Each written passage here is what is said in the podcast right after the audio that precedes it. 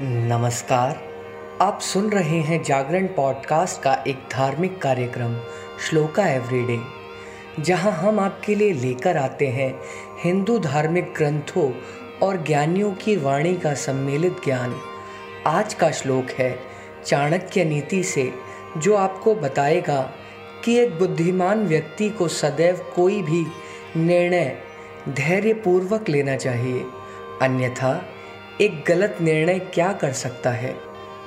सुनिए आज का श्लोका।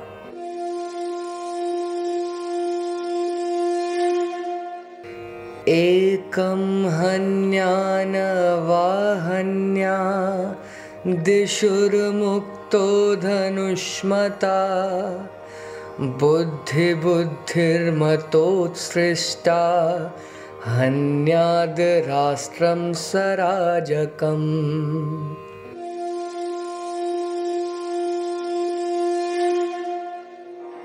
अर्थात, जब कोई धनुर्धर बाण छोड़ता है तो हो सकता है कि वह बाण किसी को मार दे या ना भी मारे।